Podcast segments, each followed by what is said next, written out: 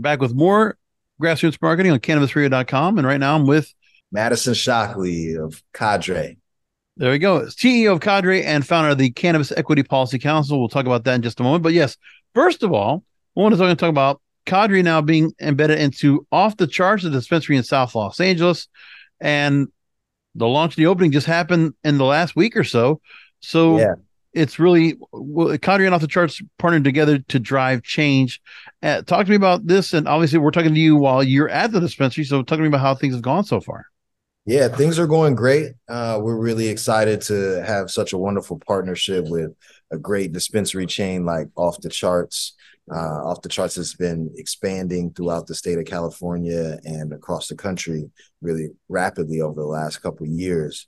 And uh, I initially partnered with them when they only had one location, you know, and uh, now that we're open, I, this has been a two and a half year process to get this store open.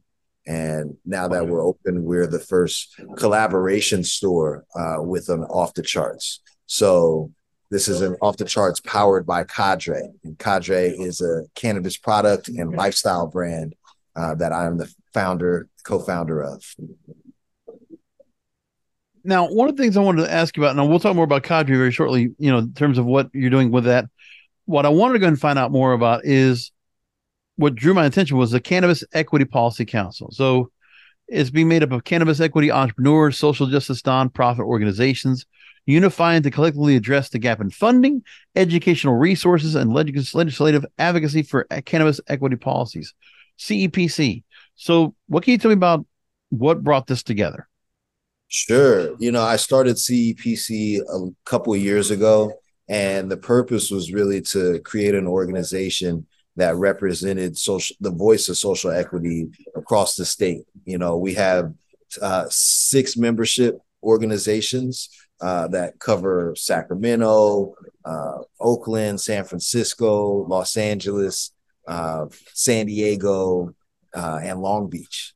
And, and so those organizations make up the Equity Policy Council, and uh, we have representation representation in the state capital uh, by having a lobbyist on staff, right? And so there's been a lot of policy that's gone on over the last four or five years in the cannabis space that uh, includes social equity or has measures that impact social equity, but we haven't had a voice of our own in those policy discussions and representation of our own, essentially for us, by us uh, in the state capital. And so I started CEPC to change that and have one entity that, you know, a lot of, of equity entrepreneurs and advocates can uh, get behind collectively so that we can have our collective voice and, you know, have our say on all sorts of policy, uh, particularly cannabis policy that affects social equity. Fascinating. Now, for in specifically for California, is it just where you're feeling that, that California needs more of a voice from that from the from the community and and for the culture itself. Social equity needs to be better addressed. Yeah, it needs to be addressed better nationwide. Really, right? We are focused in California.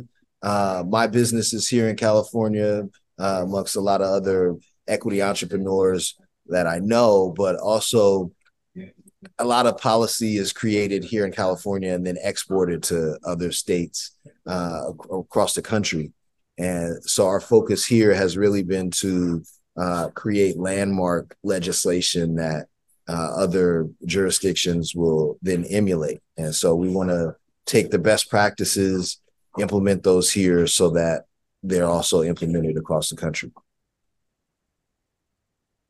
only ask that because I know there's quite a few organizations we've talked to here on the program that have also been into that into social equity, but also been very focused on in various states. While there, I don't know how many organizations have been really able to be very much of a nationwide uh, outreach. But uh, are there any organizations that you also partner up with at all in terms of other companies that have the same plight with you that help to bridge the gap on that awareness? Yeah, are you talking about here in California or or just or... other organizations that are also following the same plight that help you to connect, like to create a network of organizations that can help get the word to go ahead and work on social equity from a national front? Definitely. Well, you know, our member organizations of CEPC. So, so we've got the UCA uh, in particular that's actually based in Sacramento, and they're doing really great work up there on the ground. Uh, we've got LB Triple C, which is doing great work on the ground in Long Beach. Uh, and, and, so our members of CEPC are organizations, and uh, and and actually next year we're going to be opening it up to uh, individual businesses uh, to become members of CEPC. But right now we are just made up of other equity advocacy organizations. Uh, there are other organizations around the country that have you know reached out to us and you know emailed or called asking for support and and guidance on you know how to organize what sort of policies have been effective uh, that sort of thing. I mean really from you know chicago to uh, maryland to uh, you name it people are calling from from around the country uh, to see what we've done and how they can implement that what is CEPC's stance when it comes to legacy operators?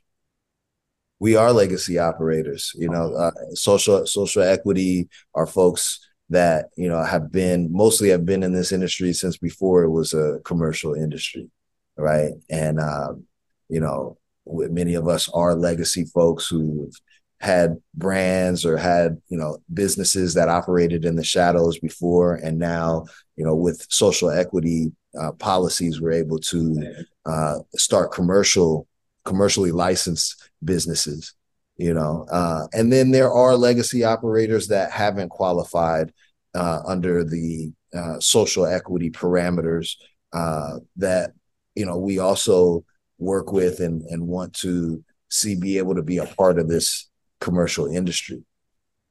So in California itself, I know we've talked a lot about here on the Grassroots Marketing and Blunt Business, the other companion program of this series, is we've talked a lot about New York and what they did to implement and roll out their adult use cannabis program there. And there have been issues where we talked to a number of people from the uh, side of social equity, where the amount of funding has been available, the amount of licensees uh, that have been made available, and who's been able to get those licenses. The other part has just been the amount of paperwork and the amount of time to get a store open and operated. Meanwhile, there are tens of thousands of, of illegal operators out there running on a regular amuck. And, you know, law enforcement can only do so much to curb the illicit market there. And I know that California's had their own issues with illicit market where it can be up to about half of all sales being illicit market. I know that's been an issue that's been long standing. I remember the New York Times back in what 2017, I think, reporting on that. So what are some of the areas that obviously California might get overlooked because of the issues where I can imagine tax revenues are too much of an issue. I imagine that funding is, you know, when they're looking, people are looking at new markets, they might overlook California. And the same thing goes for just the implementation, the rollout of putting a store like off the charts, powered by Cadre, and be able to get that being done. I mean, what can you tell me from your own experience and from what you're hearing that have been the issues that have been holding off, holding up for social equity licensees? Yeah, uh, the resources from the government, from the state and local. This is your invitation to a masterclass in engineering and design. Your ticket to go from zero to 60 with the Lexus Performance Line. A feeling this dynamic is invite only. Fortunately, you're invited. Experience the exhilaration of the Lexus Performance line and some of the best offers of the year on select models at the Invitation to Lexus sales event, now through April 1st. Experience amazing at your Lexus dealer. Municipalities, you know, uh, it is expensive, particularly in large cities like Los Angeles or San Francisco or New York, uh, to start a any sort of retail brick and mortar operation. And you know the there's just been a lack of will uh, from governments to fund properly these programs. You know, any economic development uh, program or mission needs massive funding to to start it up. You're talking about under resourced, underprivileged communities uh, that are trying to you know create an economic engine through the cannabis industry, and to not have resources like loans and grants given in, in large amounts because it right. is an expensive, capital intensive uh, business, and even access to real estate. You know, uh, these these are things that you know we've known are going to be necessary to support uh, the development of these businesses, but the will just hasn't been there to put the the resources in our hands. You know, uh, the every every excuse has been thrown out there from oh we can't give you guys this kind of money because you don't know what to do with it or or we just don't have the money or or or whatever the excuse is. And so that's been a really big challenge. You know it's it's been a lot of lip service and a, and a lot of um, you know political posturing around equity but the action and the resources that you know everybody would know would be necessary and required to make this successful just haven't been put forward you know, and, and put into the hands of the right people. A lot of money has been uh, spent uh, through cities uh, hiring contractors that are then supposed to help equity operators, and and then equity operators don't get the support that they need. And it's like, really, I just need the cash so I can hire the attorney I need. I can hire the CPA that I need. I can put the down payment on the property that I need. It's really like cash capital that's needed to move and, and get these businesses started.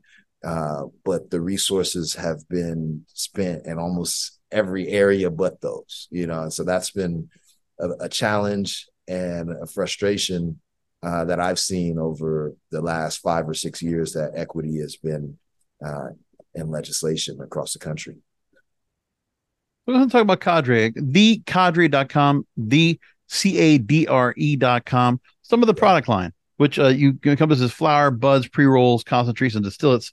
Uh, what can you tell me about the product line in terms of uh, what's been really popular among those when you're seeing what's going off the off the shelves the most? The, the, products have been flying off the shelf. To be honest, you know, we launched the brand about two months ago, and we're in about seven stores in LA and each of those stores have sold out about three times already in the last two months. And i think it's really the value proposition uh, that we're offering the customer. Uh, we have upgraded from three and a half grams to five grams. So all our all our bags are five gram offerings. Uh, and a couple strains have really stood out. Uh, we have a, a strain called uh, freedom Runtz and we also have a caramel Runtz, and uh, those two strains have really been in high demand. Uh, so we also have apparel. Uh, we pop up at a lot of cultural events and we sell our Cadre apparel as well. Cadre is a cannabis brand, but it's also a lifestyle brand uh, where we bring community together. Uh, we participate and and create culture uh, through working with different artists uh, music artists, fashion artists, uh, all those sorts of things. So uh, not only has our cannabis products been moving really fast, also our apparel, our apparel has been moving as well. All right, perfect. Again, thecadre.com, C A D R E. And we mentioned before, and I want to just make one more time before we go ahead and wrap things up. The Cannabis Equity Policy Council. What can you tell me in terms of what's being done now, in terms of what are some of the programs you can tell us about that are in place? or some of the things you're right now leading the charge on. We want to send people over to the website as well, cannabis hyphen equity.org to sign up and be a part. What can you tell us about what the CPC has been actually been involved in right now? Yeah, we've been heavily involved in this year's legislative session uh, in California, uh, focused on two bills in particular. Uh, one is SB 51, uh, which would extend the provisional licensing for social equity businesses. Uh, provisional licenses allow a dispensary or cultivation to operate uh, while they're still in the application process. So once you get past, uh, you know, getting your property approved and things like that, you can operate while you're still going through your environmental reviews and different things like that. Uh, that expired last June. And so equity licensees who, you know, maybe got their license but don't have a property lined up yet or, you know, are still lining up funding to get their business started, they aren't able to operate under the provisional license. So they would have to go through annual licensure before they can start like operating. And that process is just a lot longer and a lot more cumbersome. And in the meantime, you're paying rent, you're paying all the expenses of getting your business started. And uh, that's a that's a big issue because a majority of the social equity licensees that are out there uh, haven't began operating yet. So uh, now with that expiring, the road to them uh, operating is a lot longer. So SB 51 is a bill that would uh, reinstate the uh, provisional licensure for several more years to allow social equity businesses to come online and, and be able to operate while they're still in the application uh, process. And then another bill is uh, AB 1111, uh, also known as the Farmers Market Bill, uh, a bill that uh, helps small farmers, mostly from you know outdoor large cannabis producing regions like Humboldt County, Mendocino, um, uh, places like that. It would allow them to do limited retail sales at events. Uh, right now, small farmers would have to uh, partner with licensed retail operators in order to sell at any special cannabis event uh, where uh, people are coming to, you know, explore different types of cannabis and find different farms that they want to support.